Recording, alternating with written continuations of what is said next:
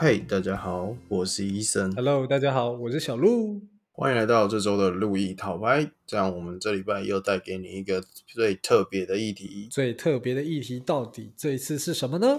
这次最特别议题就是小鹿，你这礼拜过得怎么样啊？啊，这礼拜哦，其实这礼拜过得蛮普通的。你知道，就是北台湾嘛，冬天有点冷，风面有点强，大概是这样吧。哦，毕竟小鹿是在非常冷的、非常风非常大的那一块区域啊。相信这样讲完，大家都知道在哪里了。欢迎大家去那个区域 gank 小鹿。我差点以为你要说，哎，大家可以来风之谷陪我玩游戏哦。风之谷好玩不好意思哦，现在上面基本上是风之谷 M 啊！比较多。哦风之谷 M 是用手机玩的，风之谷不是用电脑玩的吗？总而言之呢，在这种那么冷的天气里面，小鹿你都怎么度过每一天的呢？嗯，讲到这么冷的每一天哦，其实说真的，工作起来就是早上起来的时候都会特别厌世，就觉得啊，天哪，怎么又要起床了？我不是刚刚躺下去十分钟吗？怎么会这样子？哦，原来是哎呀，躺下去又要起床的部分啊。对，然后起床的时候就会想，嗯，医生都还没起床，我竟然这么早起床，我到底是为了什么？你笨啊，对不对？参考一下我的起床值，取完中间值之后再起床，这样才是最好的生活方式，懂不懂？哦哦哦，那医生，我觉得你这个要细讲一下，什么中间值、什么参考值的部分。好，所以你现在起床时间是几点？啊，现在起床的时间大概是七点左右吧，哦，七点左右。那你平常开始工作时间是几点？大概是八点。那你基本上的话，你准备时间要多久？呃，应该要十分钟到十五分钟。那这样子的话，你们迟到的容忍率有多少呢？呃，迟到容忍率应该是三十分钟吧。三十分钟是吧？七点嗯起床，八、点半上班，容忍率三十分钟。OK，结案。那这样你就是七点半再起床就好了。哎，不对哦，哦，不对哦。那这样子的话，你呃，我你大概八点十五分再起床就好了。哦哦哇，直接压到极限呢，压爆。这种事情呢，就是一方面可以让你的睡眠时间呢得到最非常充裕的满足，另外一方面呢，还会帮助你，就是让你的以后起床跟准备的时间呢都能够加速。原本呢，起床需要十五分钟左右时间来进行那个自己自早晨的整理，不用，现在只要十分钟，再继续，OK，五分钟就结束了。这样子呢，你就能越越睡越晚，然后帮助你呢能够有更嗯呃充足的睡眠时间啊，对不对？原来是这样啊！哇，医生，你这个招很不错哎，我直接一个大推，没有错的。直接先睡爆。但是我觉得多睡那些好像没什么差。No no no no no no，睡眠时间增加是一件非常好的事情，它能够让你的精神变得更好，能够帮助你的胶原蛋白补充的更快，能够帮你的气色呢变得更好。总而言之呢，多睡一点绝对是好的。哦，你这样讲也是啊。不过你知道，就是每天面临这种起床的问题，我觉得都太 low 了。因为你知道每天都会面对这个问题，所以不用太探讨。你每一天都是实验天，但是总是每天会有一些特别的事情发生吧。哦，怎么说？就比如说，你可能会去做一些平常不会做的事情，那就有特别的事情发生了。哦，所以说只要能做一些特别的事情，然后就能帮助你提升你早上起床时候的活力能量，是这样讲吗？嗯是这样讲，没错。OK 啊，那不然小鹿你说说看，你平常起床的时候都是用怎么样的怎么说仪式感嘛，然后来提升自己起床时候的能量？我的仪式感可能就是每天会把我最爱的歌放在起床的闹钟上，哦，我就是听着这首歌起床的，然后就会发现你很快就讨厌那首歌，非常的可怕呢，是不是？哦，那这样的话就表示说你的歌要一直换，一直换，一直换，一直换，因为你一直听，一直听，一直听，然后越听越讨厌，到最后世界上从就不会有喜欢的任何一首歌了，是这样子吗？这也算是达成一个特别的成就。这个世界上没有一首歌你是喜欢的，我们这次来看看到时候到底有哪一首歌能够让你听一辈子，然后听不腻这样子。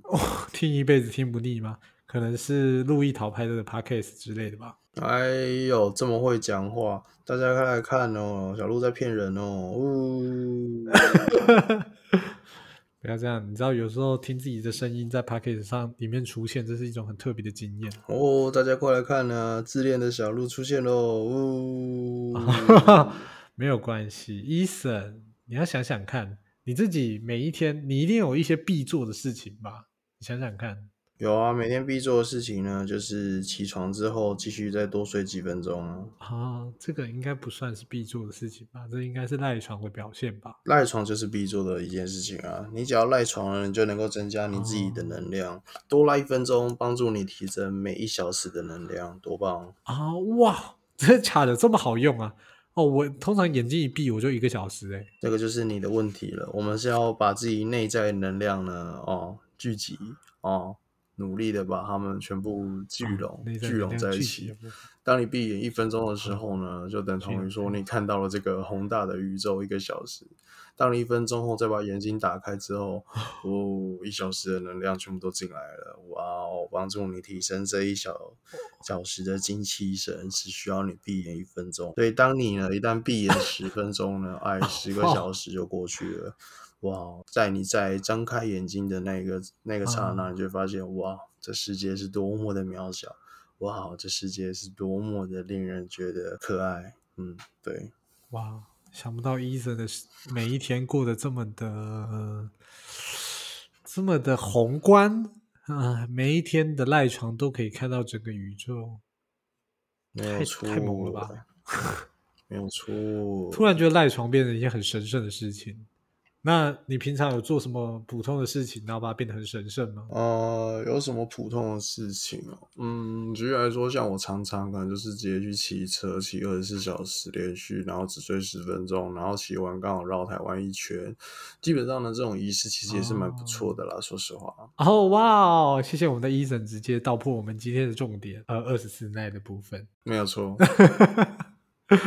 可能大家听到现在都有点懵，他说：“哈，什么二十四耐？哈？好啦，我们这边请小鹿帮我们简单说明一下二十四奈是什么东西，因为毕竟呢，毕竟嗯、可能不是每个人都像我们那么一样疯狂在骑车啦。说一句实话，二十四奈呢这种事情其实也不是一般人会做的事情，其实都是疯子才会去做这件事情。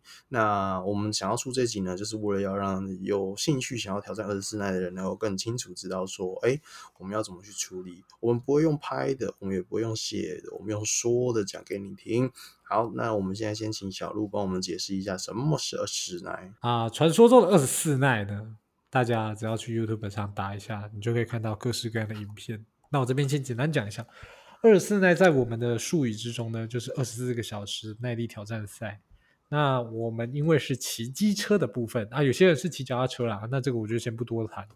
所以我们的二十四奈呢，就是骑摩托车或是机车环岛一圈，绕岛一周的部分。因为台湾够小，可以二十四奈。对，去其他国家可能就不是了。好，OK，我现在已经解释完二十四奈的部分了。那可以先问问看，Eason，请问是什么样的契机想让你挑战二十四奈呢？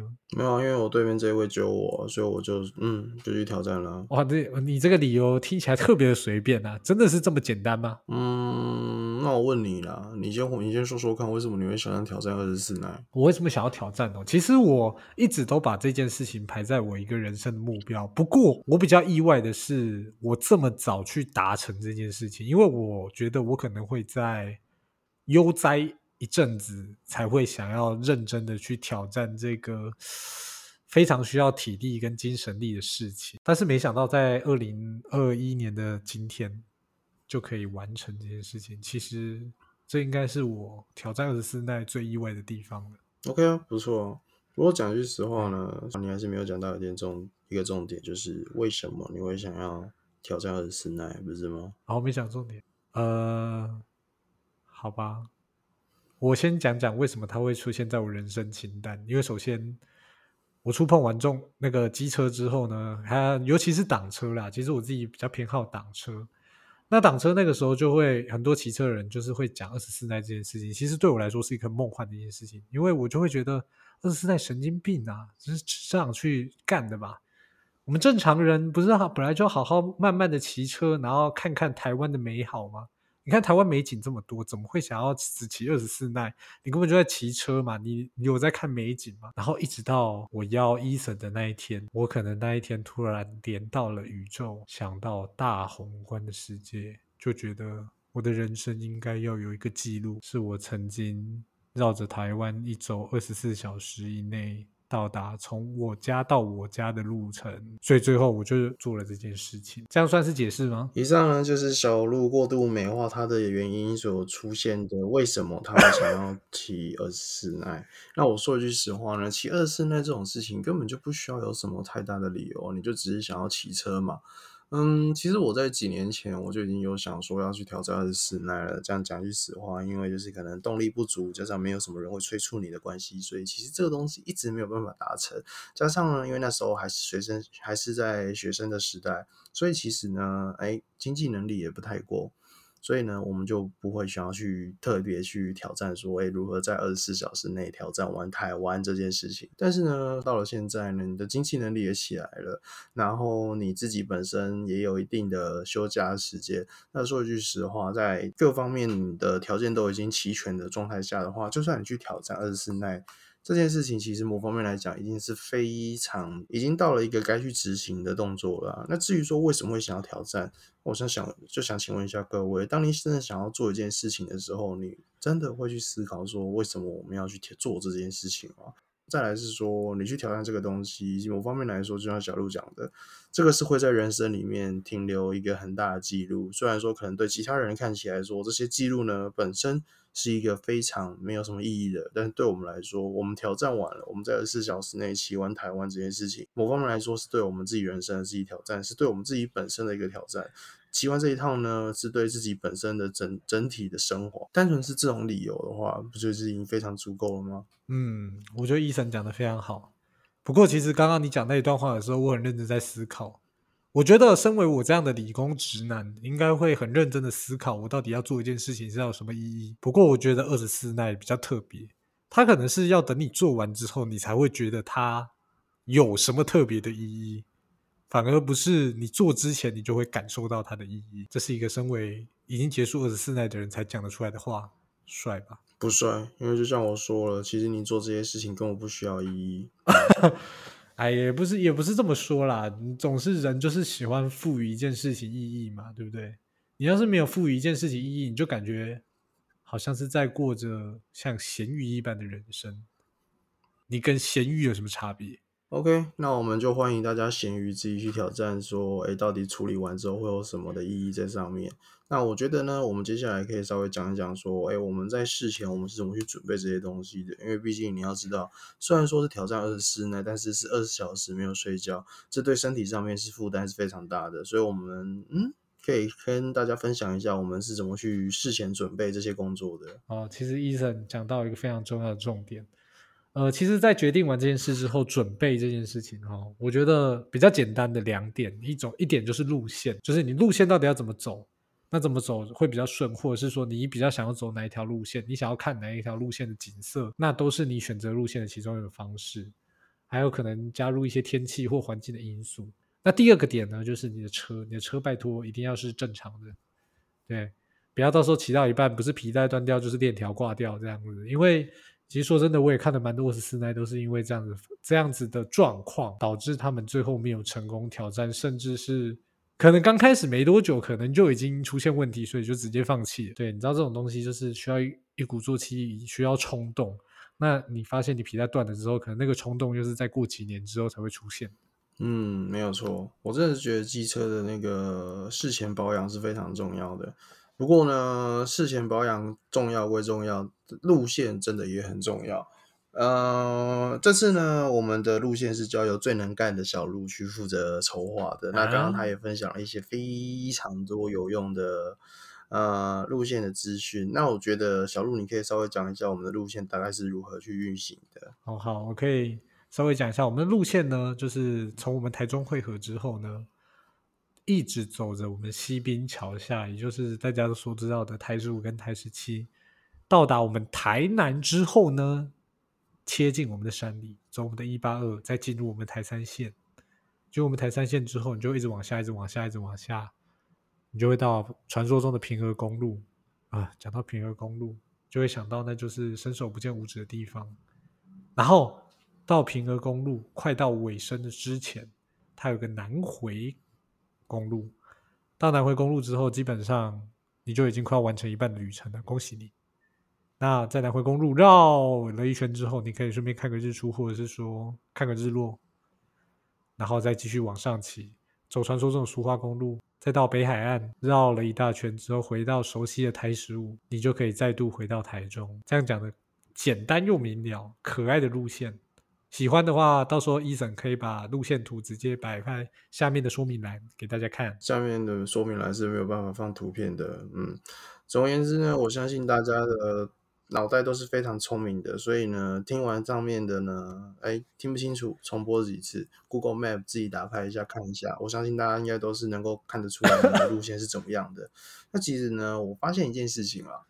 嗯，其实我们这个路线算是有一点点小切西瓜嘛，对不对？小切西瓜吗？诶，其实不太算呢。如果认真讲的话，那因为你举例来说，像你刚刚讲说，诶，我们骑在南横公路那时候啊，其实。南横公路那边好像就有点小切西瓜，因为有些人他们想要挑战的环岛，他们其实对他们来说的环岛应该是，哎，我们路线直接骑到，哎，垦丁那边啊，最南边这边，然后再绕上去。对他们来说，这种好像才是才是比较偏向就是完整的环岛。又或者是说，我们在嗯，我们在台东那边地方的时候，我们有一些路是绕进去山路里面嘛。哎，其实就没有从最外侧那边过去。某方面来讲，这东西好像就有点算是小切西瓜那种感觉。嗯，如果你要这样讲的话，的确蛮像小切西瓜的。不过，如果你要再往下的话，它会有是会有一条，呃，那应该算是县道吧，还是乡道，很小。对，但那边因为不是正式的台。你知道，就是比较大的路，不是就会台一线、台三线，或者是台二十六线之类的。因为下面那条路其实没有所谓的，就是像我们一般的省道，对我们讲省道啦。所以，我们那时候一开始，其实大部分一开始挑战二十四耐的人都不会选择去走那一条路，因为那条路真的是，呃，如果你是晚上骑的话，伸手不见五指，而且你有可能掉了，你还不知道你自己在哪里，或者是你不见了，你迷路了，你还不知道自己在哪里，这样。连个路牌都没有，非常的可怕。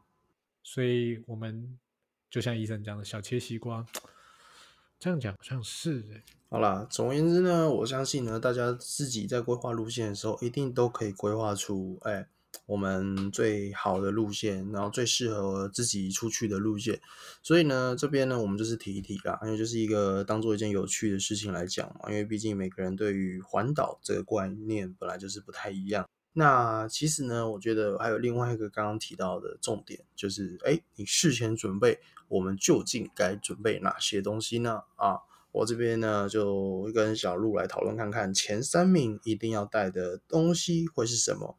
哎，小鹿，你觉得前三名最重要的东西是什么呢？哇，我自己觉得前三名哦，其实我觉得第三名应该会是行车记录器。我觉得车子一定要有行车记录器，因为行车记录器非常重要啊。哦，行车记录器帮助你记录你环岛之间的过程嘛，是这样子。对，或者是记录，其实不管你到台湾哪个地方都有三宝的过程，你会开始认清这个现实。嗯，但我记得，哎，但是这边提倡一下哈，那个大家如果要准备那种，呃，耳机啊，然后那个麦克风啊，然后那个。的行车记录啊，全部把它聚集在同一个的那种，呃，是那种三三合一的那种麦克风的话，哎，请大家稍微注意一下它的那个功能面的部分，因为小鹿这次呢，就是准备了一个三合一的那种，然后我那个骑到后面，我们那个讯号差到个不行啊，小鹿要不要出来反驳一下？啊，说真的，真的是差到一个不行，不过。我觉得很奇怪，我平常在使用它一点问题都没有，结果不知道为什么这一次挑战二十四代就发生了一堆小小的呃大大小小的问题。呃，其实说真的蛮诡异的，但是我回来之后又正常了，我不知道它是不是丢高了，还是还是可能在山路上就是掉了自己的灵魂这样子，被人家 Q 啊，对，可能最近才被牵回来。哦，原来是在山上被山神捡走的故事啊。那我相信呢，在这边呢，应该跟大家讲，就是如果你是要诶多人以上出去一起骑车的话，因为现在很多那种麦克风，哎，就是那种安全帽用的那种耳机啊，都可以支援那个呃互相连线嘛。那像我们这次呢，就是单纯连那个，其实我们这次是用 Line 当做中间的沟通的管道，但是呢，也没有用到那个机子之间的互相连线的问题。那也就是说呢，哎，某方面来讲，说不定大家在出发前还是可以先尝试一下。去测试说，哎，它的功能到底是不是会正常的？不然呢，有时候像你可能，哎，这边要左转，然后结果机子突然出错，然后，哎，你的另外一个人就直接直直走了，然后他也没有听到说负责到路线的那个人他的，呃，方向是要往哪边走，哎，这就会造成你们又多花时间，然后就会减少你们二十四耐成功的几率。对，这因为你知道二十四耐就是一个分秒必争的路途。所以刚刚的确，医生讲的非常的好。那这边的话，呃，就是除了因为两人以上可能会比较多啦，大家可能比较少会一个人去挑战，一个人去冒险。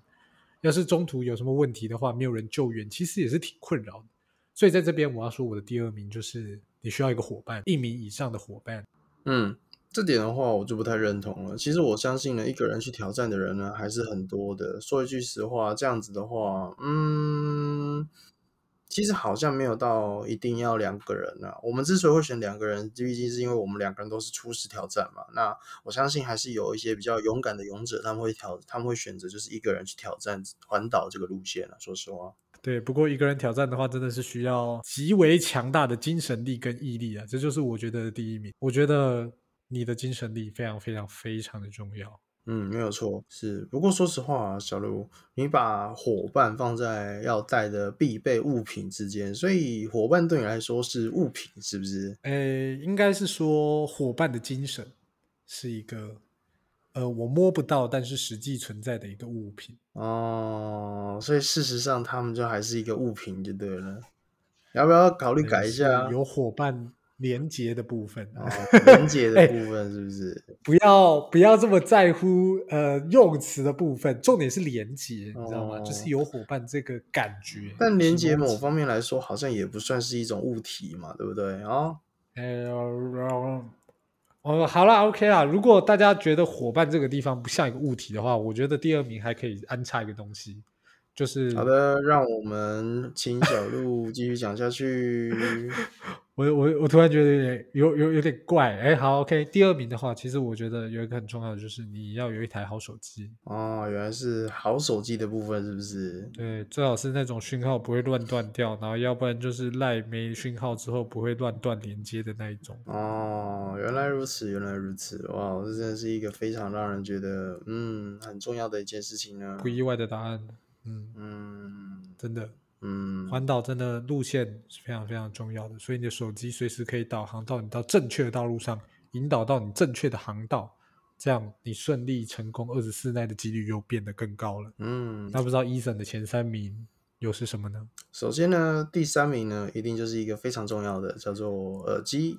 今天不论你到底是打算要一个人挑战、两个人挑战，或是你觉得不甘寂寞，想要再多找一个三个人一起去挑战，毕竟三人同行必有我师焉。呃，好，以上是一个烂梗。总而言之呢，我真的觉得耳机很重要。如果没有一个好的耳机的话，你就只能在一片黑暗之中自己一个人骑车，然后你会发现到说，哇哦，一点声音都没有。然后久而久之呢，你就会丧失然后继续挑战下去的动力。这个时候呢，如果你有耳机，然后有一个你喜欢的歌给它放下去，哎，大大的提升你挑战成功的几率啊。好，所以这边我要 respect 一下，其实 Eason 非做了一个非常明智的决定，就是他带了不止一副的耳机，非常的实用，真的。呃，其实我们那时候也没有用到啊，所以其实某方面来说，挑战过程中还是带了一副，只不过呢，就是戴了耳机，毕竟大家可能还是会考虑续航力的这个部分，所以呢，在中间如果你会担心，你可以在休息时间的时候用你的行动充电。那种随充，自己先稍微充一下电，因为通常呢，那种那种机车用的麦克风，它的电量其实耗损不会这么大，加上它其实一点点电就可以帮你增加好几个小时的续航力，所以基本上呢，哎，如果有这样去执行的话，就不用担心到说，哎，我可能骑到一半，然后结果哎没电，这种方式就会避免那么尴尬的状况。对，没错。那不知道伊森觉得你的第二名是什么呢？第二名，哎，非常的简单。第二名呢，就是要准备好你的机车啊，机车这不是很重要吗？所以你的轮胎那些都是非常重要的。